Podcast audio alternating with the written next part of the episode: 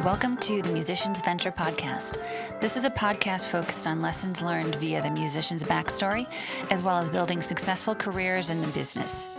My name is Allison Emm, and I'll be interviewing artists and industry experts and offering insights based on events Wisconsin Music Ventures has produced. Let's get down to business.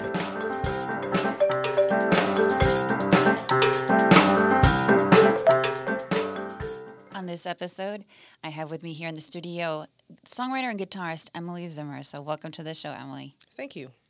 Uh, I'm really excited that you're here. You're uh, you're one of like a growing number of musicians that I, I have been able to say now that we're still kind of in COVID.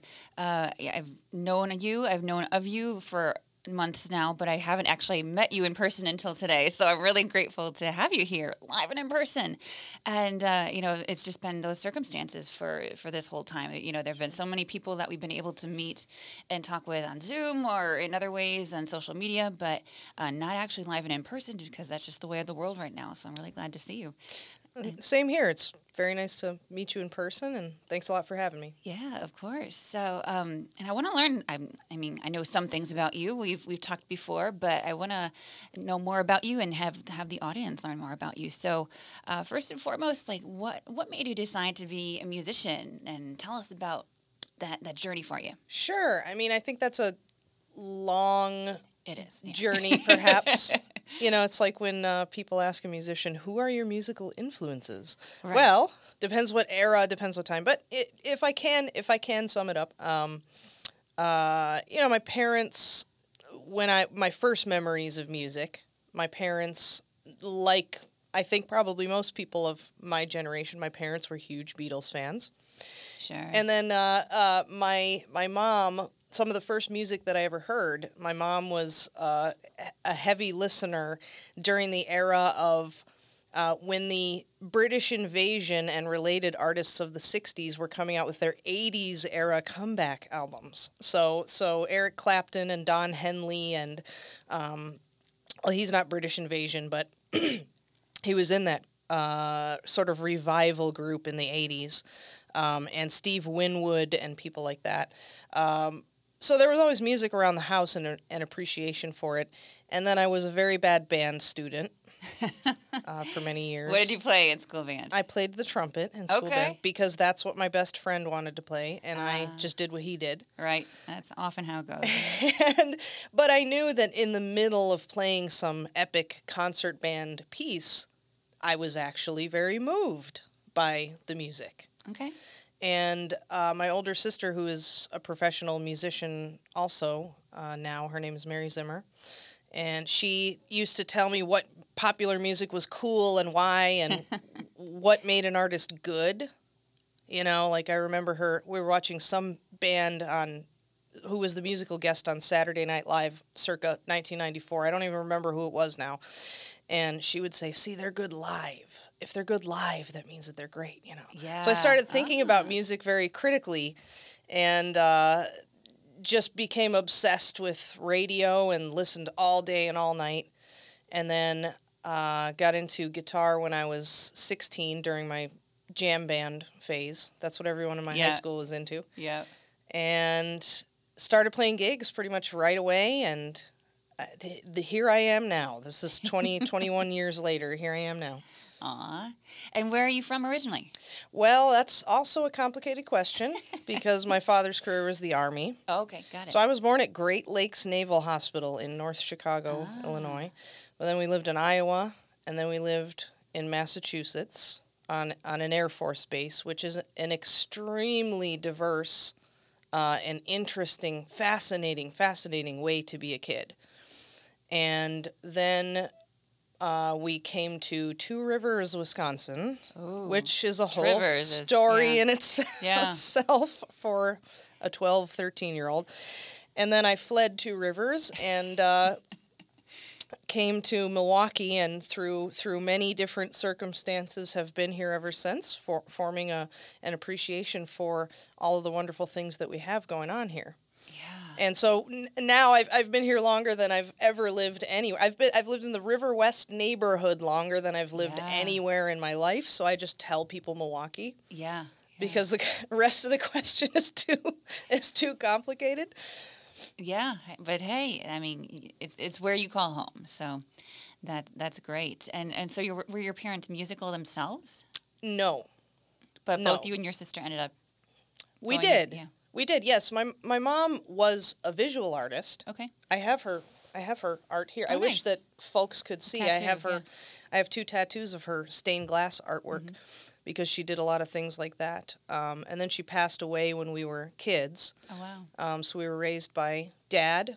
Very, very supportive, you know, I'm very, very thankful for having a very loving, unconditionally loving upbringing. Mm-hmm. Um, but it was not a musical family as far as people playing music. Mm-hmm. I think my sister and I are like the only people who did that. So, so I don't know. That's cool though. It's it's fascinating how that sometimes works. So sure. Yeah, that's really cool. And and so you you weren't into the trumpet, but you knew that music, you know, spoke to you at that time. Sure. You ended up, you know, getting into guitar. How did, I mean, how did, what was it about guitar that spoke to you? Um, let me just rationalize it in my, in my sixteen year old brain, uh, because that's what brought me there originally. I think it was probably the desire to be cool.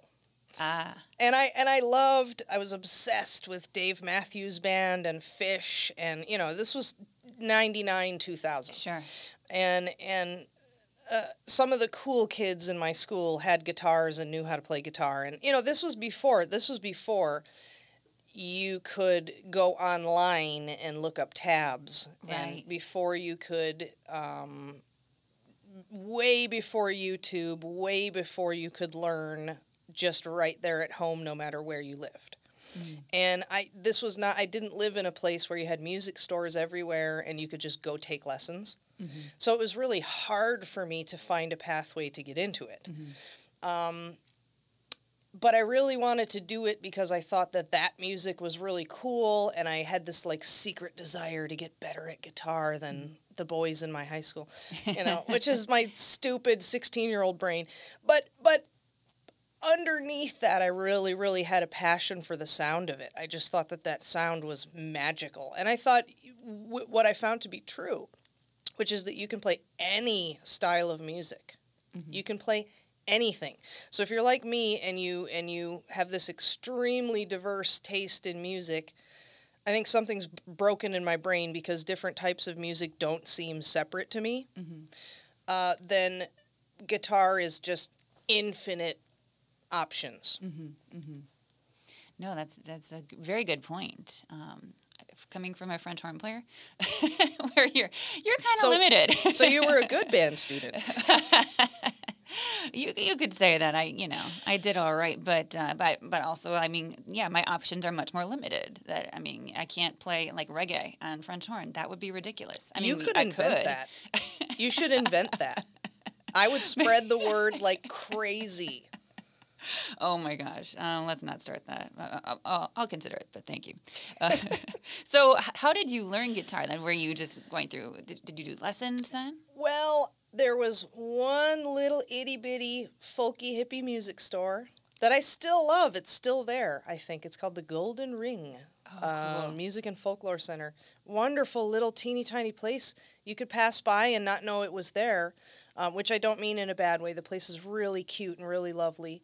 And it was like the only thing for miles and miles around, but the center of, of music of that area. So much blossomed out of that store and um, the artists who have been in and out of it. So once in a while, they would have a teacher come in and offer like six to twelve group lessons. And part of the deal was you could get like a discount on a beginner's guitar. So I asked my dad, who thought that I was crazy because I was starting a a, a new thing at sixteen, you know, mm-hmm. um, and he agreed to, I think he agreed to pay for the lessons if I would pay for the guitar. Okay. And I had jobs since I was thirteen. I had my own little side stash of cash. Nice. And uh, so I put some away and uh, took the six lessons, and then I and then I ended up taking six more, which were at a separate location, but those were like, you know, the intermediate lessons. Mm-hmm. So I felt mm-hmm. really good that I made it to mm-hmm. intermediate, and then just took it on my own from there, and uh, failed music school two or three times before I succeeded, and that's nice. All part of a whole a whole other story. Yeah. Where did you go to music school? Uh, well, I finally had some success in the M A T C music program. I'm extremely proud of that program. It's grossly underestimated and and um, little known. But M A T C has a music associate degree program. Right. And it's wonderful. It's everything. And they give you a chance there. You don't have to know anything when you come in. Because if you need to take the really basic fundamental courses, you can. Mm-hmm. I've seen people go from knowing nothing but having a really intense passion for music to going on to bachelor's degrees and master's degrees and having amazing, legitimate careers. So I just want to represent M A T C right now. Check it out. They're amazing. Yeah. Um, and then I had so much success there because they gave me a chance mm-hmm. and didn't tell me I was stupid. Mm-hmm. Okay. Uh, that I ended up going on to a bachelor's degree program at Carroll University. Nice. So my degree technically is in music business, mm-hmm. which is a one-title way of combining a music major with a business minor. Mm-hmm. Mm-hmm. No, that's that's really interesting to hear. And M A T C, for those who may not know, is the Milwaukee Area Technical College, right? That's correct. Okay. Um, and actually, I'm really glad you brought that up because I uh, only learned about their music business program in the last couple of years myself. I'm actually doing it. Uh, I'm talking with one of their classes tomorrow. And oh, really? So, yeah. Oh, we'll talk uh, as, about that yeah, later. Yeah, yeah. Tell me which one. Tell me who's teaching yeah, yeah. it. Let's yeah. talk. We will talk. But I, once I have been made aware of it uh, and how hands-on it is for the students, yes. and you know, they have a studio right there. They you know they can they can produce. Right I made there. An album yes. in that studio. It's so cool. Yep. I I had no idea uh, this. You know, if I would have known growing up in this area. You know, I, and and how much more affordable it is to go there too, in comparison to some of the other schools that are out there. It's I, you know, so I, I'm I'm, you know, I love hearing this from you, and I'm glad that you're talking about it because I think more people do need to know about yes, their program. Yes, they do. Check it out. It's everything. Yeah, absolutely. And uh, so.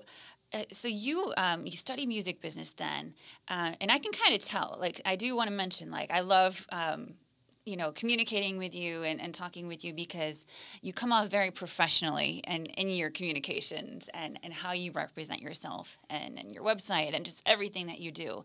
Um, and I mean, I was going to ask you, uh, where did you learn the business aspect from? Is that something that was kind of ingrained in you or is that something you learn more from your study?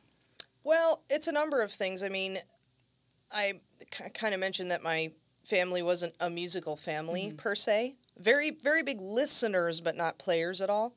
And I think that ended up kind of working to my advantage in a way because I saw the way that my dad went about his career. And, you know, he got really far in his career, not not by being born into any kind of privilege whatsoever. I mean, he was born to immigrants. Mm-hmm. Um, but just watching the way that he always made sure to communicate with people in a professional manner and made sure to be respectful to people and made sure to take opportunities, even if they weren't the ideal end goal, they were a pathway to something better. Mm-hmm. And it, it, that, you know, that's the entire reason that I had a good childhood with, you know, education and opportunities mm-hmm. and, Um, and, and my mom was also a hustler. I mean, mm-hmm. I don't remember uh, too much of how she was because it's from a child's perspective, but she always had independent hustles mm-hmm. and she always had a way of, of turning something into um, a business or at least something uh, meaningful. So I think that foundation was really solid as well as um, the music business stuff. I mean, my... I learned uh, some of that in M A T C, and then Carroll University set up a very good but very general uh, business uh, platform for myself and any artist doing business. And then after that, just trying to turn that into a living, mm-hmm. I uh, learned a lot from people like yourself, from podcasts mm-hmm. and from bloggers. Mm-hmm. And from, you know, paying nineteen ninety-nine for this course and that course. And that. I mean, I've taken every course under the sun. Mm-hmm. Some of my, can I mention some of my yeah, sort of right online yeah, men- mentors that I've found? Um, Chris Greenwood, who uh, his artist name is Manifest. Uh, he is a really, really great author and um, sort of online educator about music business mm-hmm. and how to promote yourself, especially as an artist. Okay, great. Uh, also, let's see. Um, gosh, now my mind is going blank. Tiamo De Vittori. Tiamo De Vittori is uh, a music, a business educator, and shows you, you know, five or six different kind of independent hustles to get mm-hmm. your to create multiple income streams with music, um, and then. Um, I'm going to have to think about who else, because of course now when I'm thinking about it, my mind is going completely okay. blank. But just to represent those people and kind of thank them for their um, information mm-hmm. and the willingness to give information, because a lot of it is free. Right. And then if you really want to go crazy with it, which I do, of course, always, then you can take some paid courses and things like that. Right.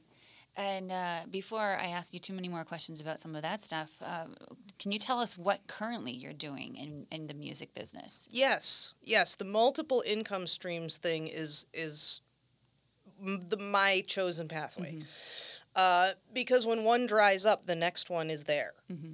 So I've been able to, well, I've taught lessons for a long time. Mm-hmm. And I've taught lessons during the time that I've done other jobs and during the time that I've been in school and everything, as well as now. I uh, currently teach online, mm-hmm. which I got into a little bit a few years before the COVID thing mm-hmm. happened, and thank goodness I did, because that's kind of what saved my butt. Mm-hmm. And I currently teach on a website called lesson face dot com. Mm-hmm. Uh, I'm also the host of a guitar company called Loog Guitars, L O O G. They make uh, kid-sized, super easy-to-play beginners guitars. I'm the host of their YouTube guitar lesson oh, cool. channel. So look up Loog Guitars on, on mm-hmm. YouTube. Uh, and I and I teach a lot of classes that are Loog-related mm-hmm. on Lesson Face. And in addition to that, I am a freelance session musician and songwriter and music producer. So I offer everything from just putting a guitar track or a bass track on your uh, song to producing a full pop song or rock song, and even writing it, writing custom songs and things like that. And that information is available at em zimmer music dot com, E M Z I M M E R music dot com. Yeah. You can get links to all of my freelance sites. And I also normally am playing gigs, uh, which I have also done for the last twenty-one years right. during other jobs and before I made it completely off of music. Uh, of course, I do that now, and, and my... Uh, almost every album I've ever made is available for streaming, at least streaming and download, if not actual solid compact disc. And there's going to be more coming. I'm making an album right now that's going to be released within the next couple of months. Nice. And, I mean, have you been able to continue performing at any level during throughout this COVID time? I have chosen not to. Mm-hmm. Uh, I've chosen not to perform in person. Right. I've done several online streamed shows. I did one in-person show during COVID mm-hmm. last July, and then I felt really kind of guilty about it. yeah. yeah. Because I just can't. I haven't been, I haven't sought out necessarily any type of in-person show that is properly socially distanced and and done safely until I reached out to Wisconsin Music Ventures. And uh, it sounds like uh, you've had some events that have had uh, really, really uh, ingenious uh, social distancing and, and kind of properly Good done. Space, yeah. Uh, you know, I mean, I'm a bar musician. I play in the bars and right. stuff, so that's where my mind was going. And then I played this one bar gig, and it was a wonderful gig, but no one was wearing a mask, yeah. and people were hugging each other and really close quarters. And I thought, oh my gosh, I'm asking people to gather in a group like this. I COVID is my fault. Oh no! And I, I, you know, I had all this guilt I, yes. over it. I know, so, and yeah, we. I mean, just just to speak on that, like we really want to be able to promote what we're doing sure. and, and take pictures at our events, and we're not gonna put ourselves in that position if it's yeah if it's not a good fit. So uh yeah we've been trying to really make sure that we have lots of space, but um yeah we'll see what happens this summer. So I'm I'm really glad that you're that you're working with us, and we're um yeah I'm looking forward to have you do something some of these this summer.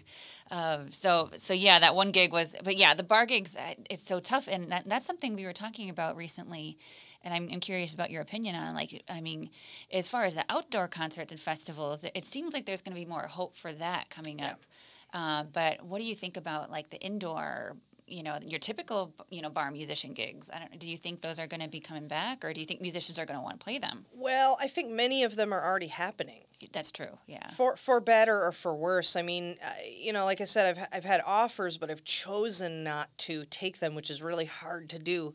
Uh, but I just can't, you know, it's like I'm bouncing between uh, wanting to support local venues that are doing this because they need to stay afloat mm-hmm. and feeling guilty about wanting to do it because that's what might cause a third wave and all this stuff. Mm-hmm. Um, but we're on the tail end, you know, with, with how many people now are qualified for COVID vaccines. I'm optimistically saying that we're on the tail end of this. Mm-hmm. And we still need to make sure that we're cautious until that day comes, the day of, you know, what do they call it, herd immunity. Mm-hmm. Uh, but I don't think it's going to be long until the bar gigs are going to come back in full swing. Mm-hmm. I'm going to go ahead and say a few months. Mm-hmm. Uh, and the outdoor gigs, I think, will be just a couple months. Those mm-hmm. will be back in full swing. Mm-hmm. And it's and it's easier, obviously, because you have more space uh, to social distance outdoor gigs. Mm-hmm. Mm-hmm. Yeah, for sure. We will see. I, it's going to be really interesting over these next three to six months to see what plays out. Um, and uh, I was going to ask you, so I, I think I've heard a term for, you know, the, the musicians who make these multiple in- income streams, and really for anyone who does that in any um, any sort of line of work, but I've heard the term portfolio musician used. I don't know. Have you heard that before? I call it multiple hustles. Okay, that works I don't too. Know, I don't know what portfolio musician is, but I'm that's awesome. I'm glad that there's a another term for it. Yeah. We're a real thing now. Yes. We didn't used to be a real thing. People thought I was crazy. People have been telling me I was crazy from the beginning.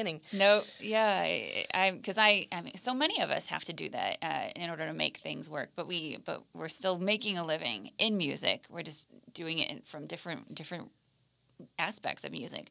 Uh, so, but this has worked for you to, throughout COVID. Yes, it has. Thank goodness I've had it, because when COVID hit, you know, I feel awful for the people who uh, made their entire living off of performance, because then mm-hmm. their entire career disappeared. It's been mm-hmm. terrible. Mm-hmm. And it's been terrible for the venues as well.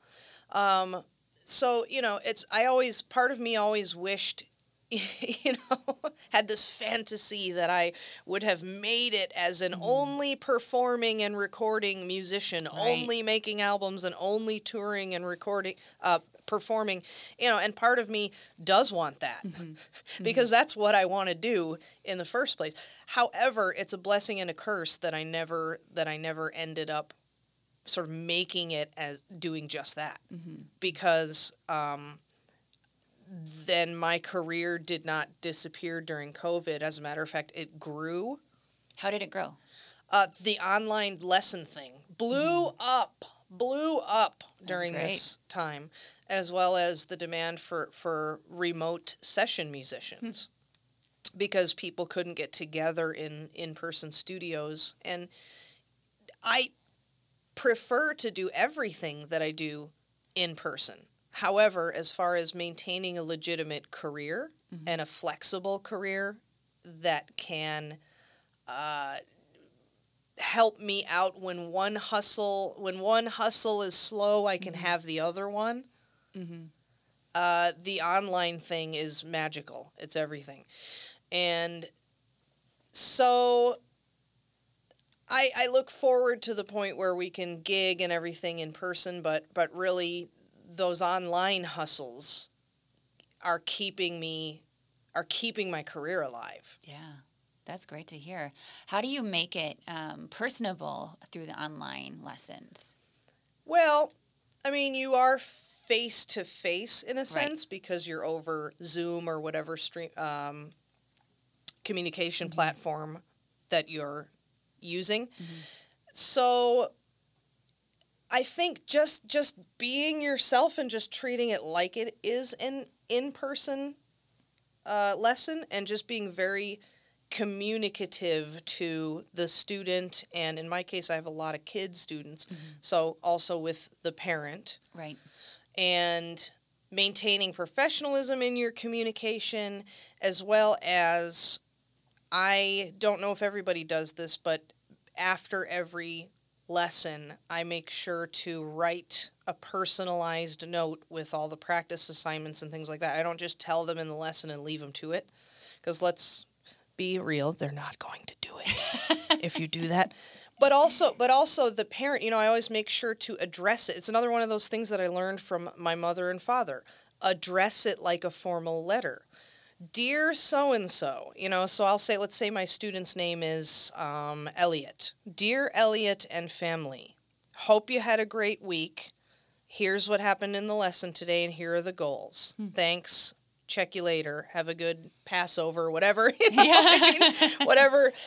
Just little formalities like that that people just don't do anymore. It's old-fashioned, right, but it's kind, and, and it's the types of social graces that work. And I do the exact same thing with my session uh, gigs and my song production gigs. And, you know, I make sure to, to write something to them that's personalized, that mentions something about their life, that that is done with impeccably good grammar and spelling. Right. And that's written out and formatted like a letter. Nice. And that goes, you would not believe how far that goes. It's yeah. probably the reason that I have the career that I have. It's probably one of the reasons that I'm here today, because that's how I wrote to you. Exactly. Yeah, and it is so noticeable in comparison to what other musicians do. Um, and, and yeah, that's what I was, as, you know, thinking of earlier um, when you reached out to me. Um, and, you know, so many people lack the communication skills, or um, just even the, the, the formats in which they're communicating. Um, so many musicians prefer to only do it through social media as opposed sure. to, to through email. Uh, that right there is a, you know, speaks to professionalism. Um, go and, ahead. And and one of the things that I learned from Chris Greenwood, one of my music mentors, is that forming an email list for your fans, mm-hmm. you know, in addition to the social media, but more importantly than the social media, is a better form of communication and, and reaching out to everybody. Because first of all, social media outlets come and go. Yeah. And secondly, it does look it does look slightly more professional. And if you can have that slight little edge, that does more than you think it does, especially when you draw it out year after yeah. year after year, email after email after email. It's going to do more than you think it's going to. And it uh, what else was I going to say about the email? Yeah, and go, you keep thinking, well, yeah, we, I I should get better about remembering my episode numbers or having a list in front of me. We did do uh, like a, a shorter episode on e-newsletters for musicians. Sure, sure. And I, it was a little while ago, but um, and we talked to different musicians who are using them and why they're using them and w- what rewards they have received in using them for yes. so long. Some of them use them more recently, started them maybe because of COVID. So some of them have had them for yeah. decades. Um, you know. maybe not decades, because email hasn't been around forever, but uh, but you get the idea. And but it, it's been so much more personable for people to open, and then they can do like special um, offers for like swag yes. and things like that, or special releases of their new you know tracks to their e-news followers, things like that. I mean, go ahead. It's a common ground between everyone. It's not reliant on what your preferred mes- mm-hmm. method of social media is. Mm-hmm. Uh, it's you can reach out to more communities with mm-hmm. it. Like, for example, my when I teach big classes on my lesson platform, I put a little thing at the end of class. Here's a link to sign up for my mailing list. Mm-hmm. You know, not, as long as you don't present it like it's going to be spammy. It's right. not spammy, but people kind of assume that it might be. And there's that skepticism there. As long as you present it that way, Uh, then you have a then you connect to a whole you know dozen more people mm-hmm. who they are interested in mm-hmm. your music. They don't want to be bombed with Facebook invites, mm-hmm. but they are interested in your music, and they do ask, "Where can I listen to it?" Yep, absolutely. And the Facebook invites are so um, they they pile up. Once you've clicked on that that you know that little red dot or whatever, you see however many you've missed since the last time you checked it, and then you never see it again. Uh, it goes away. The email it's it's there until you've acknowledged it, uh, mm-hmm. until you've done something with it. And the people who um, and this is actually another episode I want to do something something with, but there's this um, this article on um, top fans and or, or um, on on your. Oh, I forget the term for it, but the people who really want to support you. Your super fans. Super fans, yes, thank you. Yeah, your super fans want to have ways to know you better, to be closer to you, and that's not something that they can easily get on social media. But on e-news, it's it's something that you can do more with, and they will want to open that. There's, uh, gosh, I, I'm embarrassed that I can't remember her name now because I've read so much of her stuff and taken her courses. Uh, her, her music education stuff is called uh, Six Figure Home Studio, something hmm. like that, Six Figure Home Studio. And she is kind of a hard rock, gothy metal artist who uh, talks a lot about um, the superfan mm-hmm. aspect. Mm-hmm. And getting people to invest in different ways in in your art. Mm-hmm. And it's it's sort of something that fits, that would fit, but doesn't have to be, on the Patreon format. Mm-hmm. And that's kind of related to what what you do with Wisconsin Music right. Ventures. With the patrons, there's a, yep. there's, there are patrons. Yep, exactly. And that's that's why uh, I think that that term was initially something that I heard is because of a workshop that we had done on, on developing. Uh, it was, you know, some people had asked about uh, how to build a patron following mm-hmm. or a Patreon following more specifically. And um, I remember our... Um, our workshop leader first said, well, before you do that, you really have to make sure you identify your super fans and make sure yeah. uh, make sure you have them, uh, you have every, you've done everything that you can um, to encourage them, to reach out to them, to to give them ways to connect with you uh, before you start doing a Patreon kind of campaign. Um, so that that was really interesting. I'll have to that I'll do a follow up episode talking about the superfan kind of thing. So I'm gonna have to find that educator and yeah. send you send you a link. Yeah, if you find that, we'll put it in the, the show notes. Probably the first person I heard about the superfan format from. Yeah. And uh, I think you hit the nail on the head when you said before, find them before. Mm-hmm. One of the one of the core concepts of entrepreneurship mm-hmm. is find a buyer first. Mm-hmm. Mm-hmm. You know, so you have to find the people to whom you are going to make your offer in your email list mm-hmm. Mm-hmm. and study what kind of, you have to do what, what in business is called market research. You have to study what kind of material they're going to want, what kind of content is going to be easy for them to access, what kind of content and method of presenting said content is going to attract them to, is, is going to be worth them being your patron mm-hmm. Mm-hmm. and paying the price for it. Yep. And it's it takes some trial and error. It's not going to happen overnight, but um, but yeah, it's it's I mean, it can really pay off for you in the long run. So All really good thoughts. Yeah. If if you find that, let us let me know. Definitely. And we'll, we'll add that to the show notes here. Uh, what are some of the biggest challenges that you have come across over the years in being a musician? Well, to kind of bounce off from what we were just talking about a second ago, if you are afraid of failure, you're not going to have a career. Mm-hmm. And of course, when I was younger and starting out, you know, mm-hmm. I thought ridiculous things when I was seventeen and playing my first gig. You know, mm-hmm. I thought, oh, if I don't make it, make a platinum album by the time I'm twenty-two, then it's just over, man. Mm-hmm. You know, and it's like, oh my gosh, how ridiculous is that? Mm-hmm. You cannot just, it took me a few years to have the humility to understand that it's going to be like ninety-nine percent failure mm-hmm. to get that one little nugget of success. And I don't I don't mean that pessimist. That sounds really pessimistic. I don't mean that pessimistically at all. I mean, it's worthwhile mm-hmm. to go after those couple of things that are going to make your career. Mm-hmm. And don't, you can't curse the failures. You have to learn from them because it's a little brick in the foundation that you're building. Mm-hmm. So I think that's first and foremost, and I think that's also kind of a first world problem, you know, that I'm never going to fail and I'm going to be so butthurt when I fail. um, humility, I think. Yeah.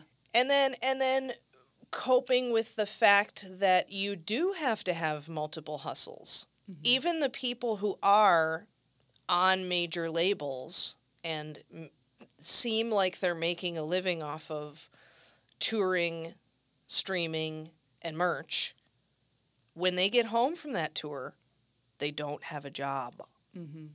you know? And so you need to do something like a lot of people teach lessons. A lot of people do the remote session work thing because you can do it from anywhere. Um, a lot of people work on work with patrons mm-hmm. so that when they're not physically out there in person touring, they still have, they're still putting out content that they can put out from anywhere mm-hmm. and making something valuable for their patrons. So I think just realizing that you're not just an artist, but you have to be an entrepreneur. There's nothing wrong with being completely an artist or completely an entrepreneur, but you can't curse the reality mm-hmm. that you're going to have to eat and have a roof over your head. And, um, you know, I, a lot of people, when you say you want to be a musician for a living, the classic scenario is a teenager or young adult saying, I want to be a musician for a living. And, and the people around them going, oh, well, that's ridiculous. Uh, you, you, it's not a smart choice. Get a real job, do right. this and do that. So and what do, do you really want to be? Yeah. It is a real job. I am mm-hmm. a full-time musician mm-hmm. for a living. Mm-hmm. And all of the things that I do to make that happen count mm-hmm. and are a music career. It's get rid of this fantasy that your career is one hundred percent performing and, and recording your original music. Um, you will do that. And I hope that you do tons of it. I hope that you do as much of it as you want to. And your wildest dreams come true with that. Also, figure out a way to supplement your income during the in-between times. Mm-hmm. And it's not going to be a bummer. It's not going to take away from your art at all. That's a total myth. It's going to enhance it. You know, a lot of my lyrical ideas have come from having to pursue those hustles mm-hmm. and having to work hard and having that adventure. You know, and before I could do those music hustles, I drove for Uber and Lyft for four years and mm-hmm. took about ten thousand rides. I got about ten thousand rides under my belt. And I was bummed that I was away from the music desk and doing my music and this and that because I was building that while I was doing my driving. Sure. But I, I always knew that that was a blessing. Mm-hmm. And I always knew that that was something to be extremely thankful for. Mm-hmm. And it gave me so many lyric ideas and so many music ideas and so much, there's so much passion and so much poetry and being this late night driver and having yeah. these kooky people in your car and these crazy adventures. I mean, don't curse those times. They're fueling who you are. They're fueling what you do. Right. Yeah, so well said. And, you know, one thing that I think um, I also recognize that you have that I think a lot of musicians could learn from is that in order to maintain these um, the, this number of music jobs, this, this uh, multiple income streams, you have to be pretty organized. Yes. Yes. Uh, and that's you, if you're not, it's not going to work. How do you? I mean, what would you say to that? How do you? Oh do my that? gosh, I need an instructional manual for everything in my life. Seriously, I really, really do. But for me, it started with having a written planner. I always mm-hmm. have these paper planners. Mm-hmm. Okay. Uh, today it's the Google Calendar. Mm-hmm. And I have alarms because you can set alarms for reminders to do Ev- anything and everything mm-hmm. that you put on your Google Calendar. So just having a visual map of that, mm-hmm. just very obviously, blatantly. I mean, someone might look at my Google Calendar with what the reminders are and think that my I Q is very, very low. It's not. I hope it's not. I don't yeah, know. Yeah. I don't really care either, but I don't, you know, it's, it's, not because I don't possess the intelligence to, like, remember to go to the grocery store. It's that I have so much to do yeah. that any reminder is going to be really good. Mm-hmm. And, you know, another that's another core principle of success. I've read a lot about how to be a successful person. And one of the core principles is the checklist. Mm-hmm. Mm-hmm. Just write it out. Live for it. Breathe it. Mm-hmm. Don't be ashamed that you have it. Is no reflection upon your intelligence or your abilities. Just write it down. Yeah, it just ensures that it's going to happen. I, I mean, and that's just the just the fact that you're writing it. The the the practice of writing it will kind of just kind of also lodge it in, in your brain. I mean, you know. Well, yeah, that is that is a part of human psychology. If you're writing it with pen and papers, for some people that that puts it deeper into their memory. Mm-hmm. For some people, um, especially younger people who didn't grow up as much with writing things mm-hmm. on pencil and paper, typing it out in your Google Calendar, mm-hmm. typing it out somewhere. Mm-hmm. Set, we've got all these automated alarms and things mm-hmm. that we didn't used to have. Yeah. You, use that alarm. Make it tell you to get up. Right. Make it tell you to take a shower. Make it tell you to go to the grocery store. Yeah. There's almost no excuse to miss anything right now. You know, and, and also I just want to address, you know, uh, some of these things that I'm talking about might really seem like first world privileges. And I realize that they are. Having a smartphone, having electricity, having internet, having a calendar. Okay, but before I had that, when I was very, very, very poor, then what did I have? Pencil and paper. Mm-hmm. A notebook is eighty-nine cents. Mm-hmm. A pencil is eighty-nine cents. Mm-hmm. That's what I had. Mm-hmm. Before I had internet in my house, which I didn't have for a lot of my adult life mm-hmm. because I was very, very poor. That's how I clawed my way up mm-hmm. from from being a minimum wage restaurant cook mm-hmm. to, you know, a full-time musician. Mm-hmm. Yeah, yeah, well said. Thank you for addressing that. Anyone can do this if they are willing to put the work in. It's is kind of how I'm reading some of this. Yeah, and, and by whatever medium you can. Mm-hmm. If you need to use a medium that costs less, mm-hmm. if you need to write it on your hand from a pen that you stole from the front desk of some hotel that you walked into, you know, it, do it. Yeah. That's yeah. the stuff I did. I did crazy stuff when I was super poor to, to do it. Yeah. So yeah. it's not just, it's not just because I was lucky enough to be a white first world yeah. person in modern times. Yeah. Um, so I just want to respect you know, anyone yeah. anyone who is not by letting them know that you do have resources, mm-hmm. no matter how small. Don't curse them. Don't compare them to anybody else's from anywhere else. Mm-hmm. Just do what you can. I promise that if you continue to do that, it'll turn into something great. But you need to be patient. You need to mm-hmm. be patient as well. I don't know if I'm supposed to swear on here. You need to be okay. very, very patient. It's quite all right. All we have to do is check the box that says, like, you know, there's there's different language here. Okay.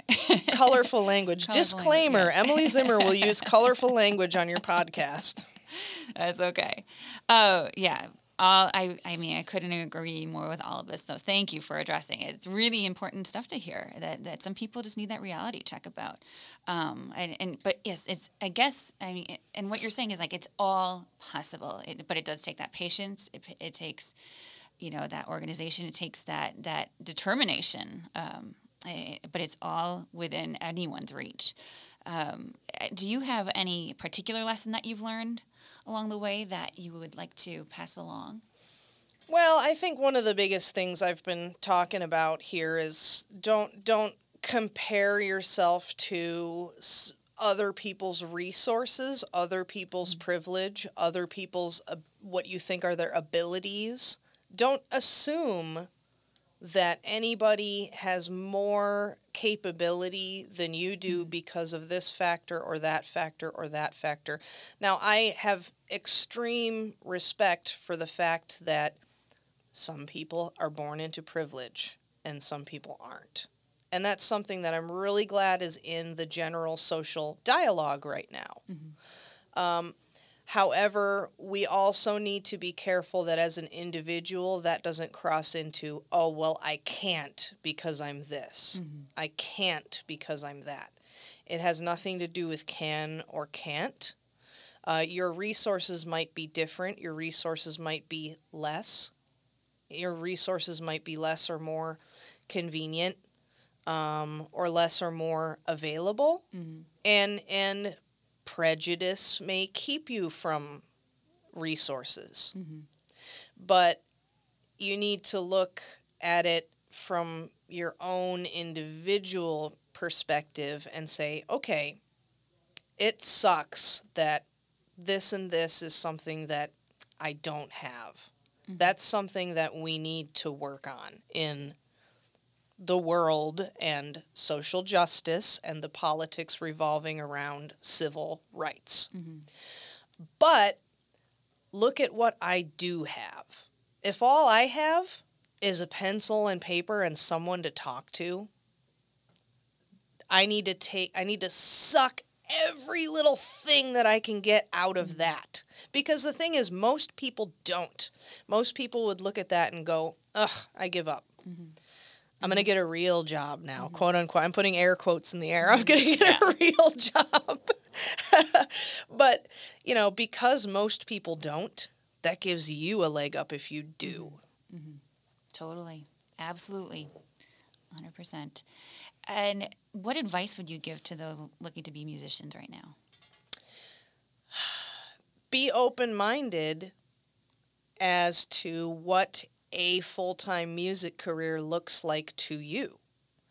And I would never, ever discourage anyone whatsoever from wanting to just do your original music and just make a living off of that. That's a great goal. You should go for it. You should go for it immediately, and you should go for it always without hesitation if that's what's in your heart. But you should also do pursue some avenues that, like I said, are going to feed you and clothe you and house you when gigs are not happening so much, whether that's COVID or not, mm-hmm. uh, and streaming isn't happening so much, and you have less patrons and you need to hustle more. You need to have something, and please do not mistake this for a backup plan. It's not a backup plan. It's not something instead. As a matter of fact, these are things that will enable you to have your original music career. Don't right. look at it as instead. My teaching, I look at it as it's the reason I can do my original music career. Mm-hmm. It's the fuel for my opportunity. Mm-hmm. And you need to, to look at multiple hustles, and you need to look at them that way. And also, you're going to, your character as a human being and your strength as a human being and your creativity and ability to someday be a good example for others is going to be strengthened immensely by those things that you have to do in between. Mm-hmm. It's going to make you have a full human experience. Don't curse mm-hmm. that. Don't think it's an instead. Don't let your parents or whoever tell you that tell you that that's something that you're doing instead or because you can't make it, understand that that is the reason that you are making it. I have a phrase. When I was stuck at a job that I really hated, I had this phrase. I would come down there and immediately feel grumpy about being there and going, oh, God, I wish I could get out of this sooner, but I just haven't saved enough yet. Mm-hmm. And I and I thought, no, I can't curse it. I need to thank it because this is what's funding me eventually getting out of it. Mm-hmm. So I would come down there and take a moment and say, thank you for funding my freedom. Mm-hmm. Mm-hmm. And that's what you need to do. It is your freedom. Mm-hmm. Yeah. So many good points right there. Yeah. Um, and then just to, to lighten things up a little, have you ever had uh, a particular favorite gig along the way? Favorite venue or, or gig that you played? Um, yes. Yes. Uh, well, I just want to go over a few. First of all, I play Summerfest and Pridefest just about mm-hmm. every year here in Milwaukee, nice. And I just have to. It's just part of me. Yeah. And I yeah. and I absolutely love it. It's in whatever capacity it comes: big stage, small stage, full band, just me. Don't care. Love it. Do it. It's awesome. Uh, but secondly, my true favorite is Steelbridge Songfest. Oh, that's right, yeah. Now, Steelbridge Songfest uh, has gone through many different incarnations. It used to be, well, the core of Steelbridge Songfest is a group of songwriters called the Construction Zone who mm-hmm. get together for a week in the beautiful Holiday Music Motel uh, right on Sturgeon Bay, and write a huge collection of songs, thirty songs or more, in just a short time period, and then have a big show at the Third Avenue Playhouse in Sturgeon Bay um, on on the Friday and Saturday night of the festival. Mm-hmm. So that's the core of it. I've had the privilege of being a part of that uh, big songwriting group, one time for Steelbridge Songfest and another time for another festival that they have that's along the same lines uh, called Dark Songs. Mm-hmm. And that's right around Halloween time, which cool. is really cool. And I'm going to do Steelbridge really soon. It's going to start soon. Um, okay. And it also used to have, it doesn't anymore, um, but it used to have a component um, where original bands and only original bands, no covers allowed. Nice. Original artists would play in all the different bars and, I mean, anything, bars, cafes, bookstores, any place that would set up a little stage and have you play. Uh, that was like Thursday through Sunday, I want to say. And I played at, gosh, eight or nine of those before I um, mm-hmm. uh, decided to ask if I could join the mm-hmm. songwriting part of it. Now the songwriting part of it um, is is what it is. It's the main part of it. And it's just this wonderful, wonderful festival. And it and it's really, really good for Sturgeon Bay and Door County and Wisconsin music. And everybody should check it out. Nice, nice. Great. Thanks for reminding me about that. And then um, last but not least, uh, will you tell us about the, the music that you selected to have played after this interview is over? The, the song is Isn't It Hard? Oh, sure. Uh, well, I this is going to be one of the songs that's on my upcoming album. I've got lots of music out there from bands that I have been in, including one that was released last year from my uh, former band, The Zimmer Effect. So everybody should definitely check out The Zimmer Effect uh, on all streaming platforms. But I'm making a solo album right now, and it's going to be quote-unquote full band, which means me playing all the instruments. So this is a just an acoustic performance of one of the songs. It's just me and my guitar that I put out for fun. I don't know. It was a snowy day and nobody was doing anything, and mm-hmm. I wanted to put a song on social media. I wanted to give people uh, a kind of sneak preview of what was going to be on the album. This song is also, I, I have a tendency to be sarcastic with a lot of my lyrics. So this was a sarcastic take on Uh, sort of myself uh, as a younger and more naive person, and focusing on how everything is so hard. You know, what do I believe in? Because everything is just so hard and there are so many things to believe in. Yeah. And got to get out of this town, man, because the grass is always greener in the next place. You know, yeah. And all of those silly things that I really thought were valuable as a younger person. Ah, good. I'm glad that we talked about this. That's that's great. I was listening to it just earlier, and, and I actually liked, I, I think we'll leave it in there, like that little preface about how you were talking about how it's a snowy day at the beginning, and I, don't, I forget exactly what you said, but yeah, you gave us a little bit of a lay of the land from where you're coming sure, from. Sure, yeah. sure. And the context yeah. of the day. Yes. The blizzard outside. Yeah, love it. So great. And then you mentioned this a little bit earlier, but let's reiterate, where can people find you? Oh, definitely. Well, um, if you want to hear my past music, there's a couple that I would recommend on all of the major streaming services. Whatever you use, it's there. Uh, so follow The Zimmer Effect, Z I M M E R, not Zimmerman. Zimmer. I've been billed on many marquees as Emily Zimmerman. It's not Zimmerman, it's Zimmer. The Zimmer Effect. Uh, as well as the zimmer effect dot com is still up, and you can stream the music and, and purchase the music and purchase merch and stuff for now. It'll be it won't be in a few months, but it's still there. Um, you can uh, one of the main artists I've worked with, her name is Laura Lorenz. Laura, L L O R E N S, and you should check out her music on all of the major streaming platforms. And then uh, my solo music, I, at least the new stuff, is not out to the public yet, but it will be. In the meantime, e m zimmer music dot com, E M Z I M M E R, music dot com is where everything's going to be announced. You can hear a lot of the recordings I've been on as a session musician. Mm-hmm. You can see a lot of live videos of me playing stuff with the Zimmer Effect, me playing stuff acoustic. There's tons of content on there for you to watch.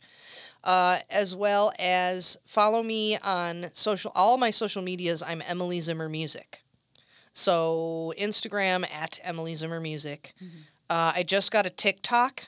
I joined the kids today and got my very own TikTok, nice. Which I don't know if I know how to use, but there's lots of content on there. So at Emily Zimmer Music, uh, as well as I occasionally venture into the Facebook, but not that much. But you can follow me if you want, Emily Zimmer Music. Nice. Well, thank you so much, Emily, for being here today. It was thank great you. To talk with you. I really appreciate it. Thank you. Yeah. Have a good rest of your day. You too. Just a little song for you here on a snowy day. Here we go!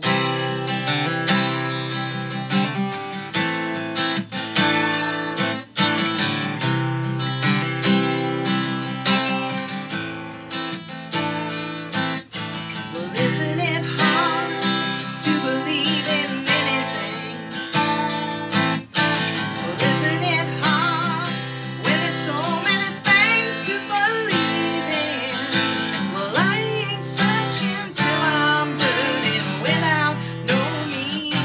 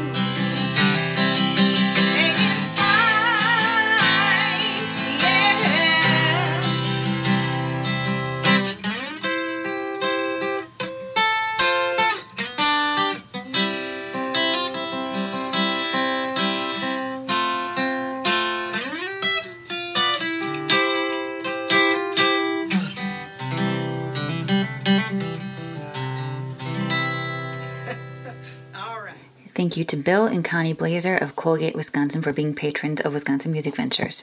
We appreciate your support. Thank you so much for listening. We hope you'll leave ratings and reviews for us wherever you're listening from. Visit the musicians venture dot com for more information on upcoming guests, show notes, and ways to send us your topic suggestions. The Musicians Venture podcast is hosted by Allison Emm, recorded at Podcast Town in Wauwatosa, Wisconsin, produced by Shannon Coulard, with theme music written and performed by Mike Neumeier. Thanks again.